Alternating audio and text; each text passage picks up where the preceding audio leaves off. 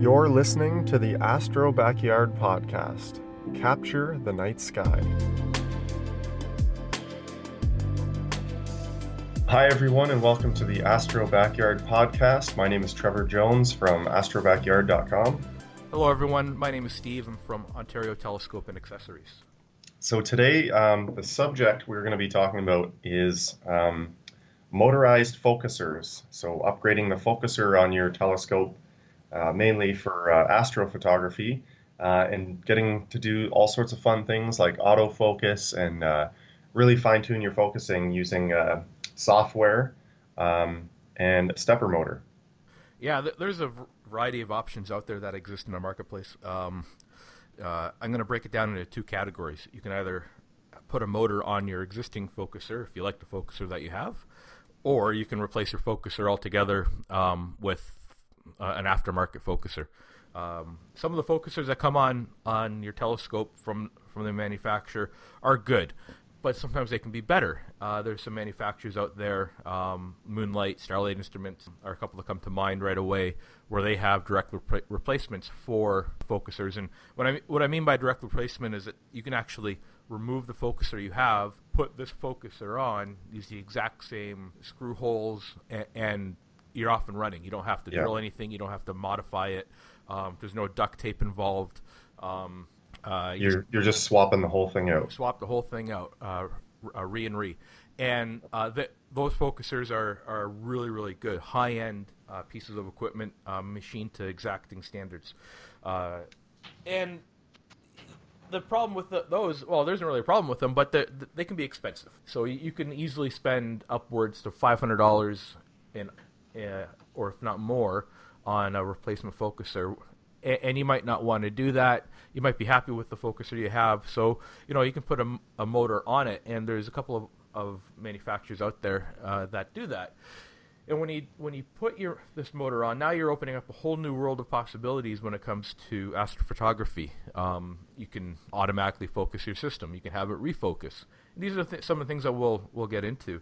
Trevor, you recently got one. Uh, it was uh, for for review, and I uh, we were going back and forth about it earlier this week. Uh, you, you, got it installed on your uh, Explore Scientific. Yeah, just I just got it installed. Um, it was the Pegasus Astro uh, motor focus kit, so the uh, the stepper motor, uh, and then the focus motor controller. So uh, yeah, this was this was basically upgrading my existing focuser on my Explore Scientific ED102. So I took the focuser out um, and I removed the um, focus knob and then put the coupler from the, the Pegasus Astro stepper motor, uh, join that up, and uh, now I can actually move move focus in and out using either the uh, the dial on the focus motor controller or uh, when I'm connected through uh, APT. That and that's that's probably the coolest part. Like uh, I was actually in the house controlling focus for the first time the other day, and that was kind of a new experience. Keeping warm. Keeping warm. Yeah, it was minus ten outside, so yeah. the uh, the cold days are back. Yeah. The um, w- what I really like about that kit is the uh, the the knob that's on the control box. Right. So you can mm-hmm. as you can turn it as if you're focusing right on the knob on the actual focuser. And if you click it in, have you tried that? No, but that that's uh, makes it even fi- uh, finer, right? Yeah, yeah. It's like having your two-speed knob on a manual focuser.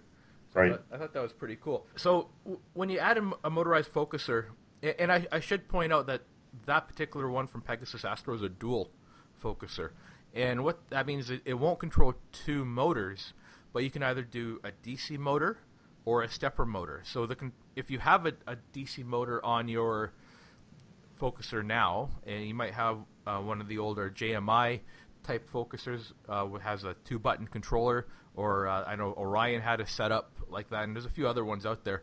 Um, you can use that existing motor and put this controller on it, and now you have the ability to communicate to your focuser. So it's a nice little upgrade, and you can buy the kit um, without the motor, just a controller by by itself. Um, right. So that, that's a nice feature. You can do either AC or uh, sorry, not AC, uh, stepper or or DC motors.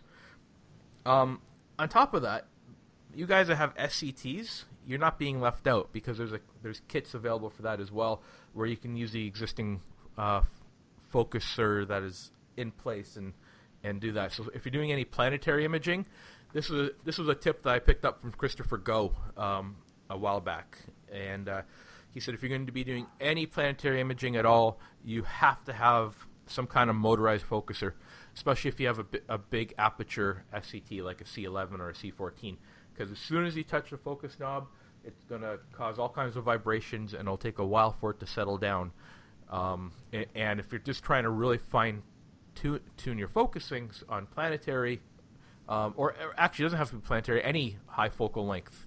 Yes, uh, I can it, totally see that. Yeah, it that vibrations are going to take a while to settle down. So having that motorized focuser there eliminates that issue because you're not you're not touching it.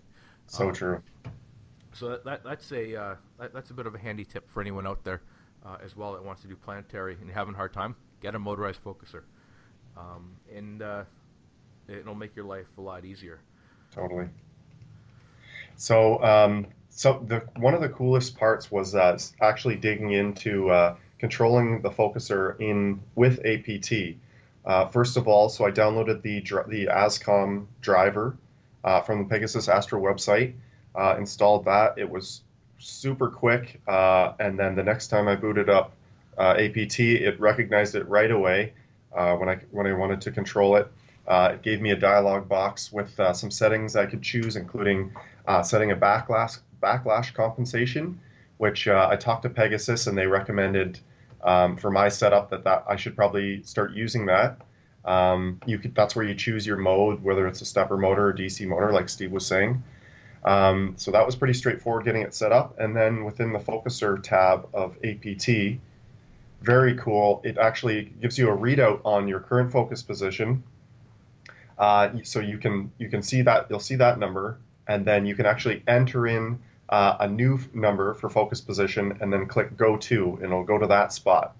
So if you know that position where you're going to be in focus with a particular filter, say uh, in my case it was H alpha the other night, I can I can save not only save that position uh, and just go straight to it the next time I, I set up, but uh, I can I can just punch that figure in or, or close to it and go to it.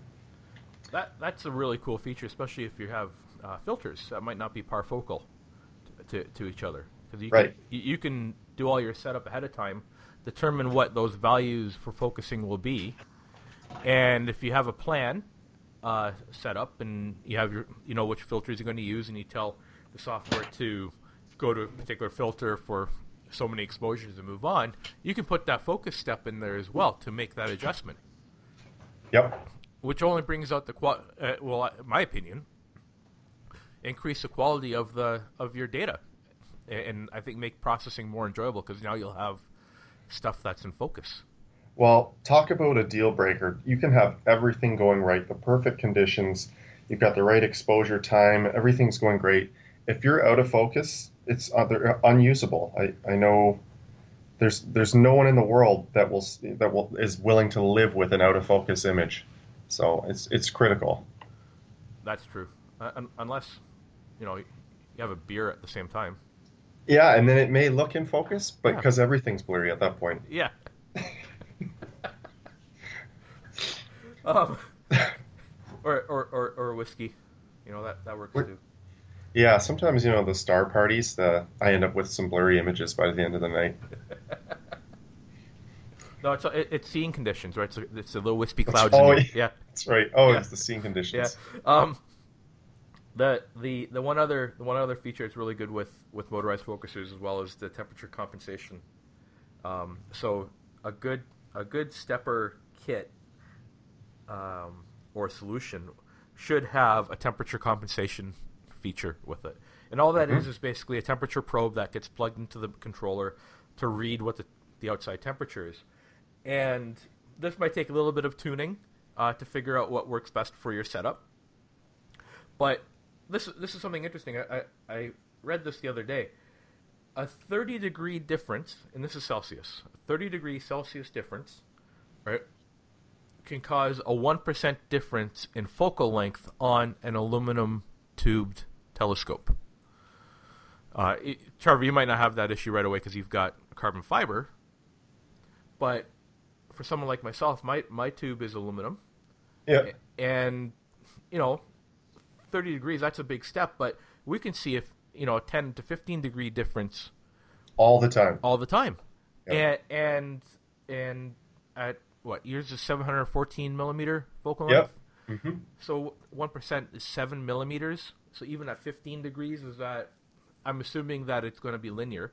Yeah. Might not be, but still, that that that's three and a half millimeters of, of difference. That that is the difference between focus and out of focus. So That's right. ha- having the the ability to to run an autofocus routine and you know APT has it SharpCap has that as well an autofocus routine where it will take a series of images and using the um, uh, full wave half maximum am I saying Full, that right full width, half full, maximum. That's it. Full width half maximum. Sorry. You can take it, it. will take a series of measurements, and then you basically tell it go to the best measurement, and it, and that will be your your best focus point. And if you want to do a sanity check on it, put a Bahtinov mask and just do a double check, That's right. right? and and then record that value and based on that temperature, and and, and go forward from there. Um, That's that's right. That it's that's the kind of stuff. It's like once you get to that point, there's there's no going back. Like just to have the peace of mind and knowing your shots are always going to be in focus. You're you're compensating for the temperature change. Uh, it's doing its thing. Uh, it's just a matter of figuring it all out uh, the first time, and then uh, and then you've got it. And that's that's where I'm at right now. Like I'm I'm just overjoyed with the fact of adjusting focus in the house and being able to save positions. Uh, but once I get that temperature probe going and I can do, use the autofocus feature to adjust for, for temperature, uh, that's going to be amazing. Yeah. So people are probably listening, thinking, "I got to get one of these. Where do I get it from?" And uh, um, I'm going to tell you. Um, at, at OntarioTelescope.com, uh, you can pick up the Pegasus Focus Controller kit. Um, I'm sold out right now because as soon as I announced them, they they all disappeared in 24 hours, which I thought was pretty pretty neat. Um, but I'm getting more, uh, and they're less than 400 bucks Canadian for a kit and that gives you your controller, the temperature probe, the motor, um, everything you need to install it, and then you just need to install it. Uh, and there's other, and if you don't want to just do that, you want to replace the entire focuser. I I like Moonlight. I've used Moonlight in the past. Um, very good value for the money. If you really want to get crazy, there's a the Moonlight Nightcrawler. Um, uh, that that is an amazing focuser. Is- I've heard of that one. and it has a, a built-in rotator as well. Which, Oh wow, Right, so not only will it focus, but it'll really it'll frame in your object, and that's where you start getting it really crazy with plate solving and and uh, um, automation and and stuff. So, uh, you know, the the sky's the limit at that point.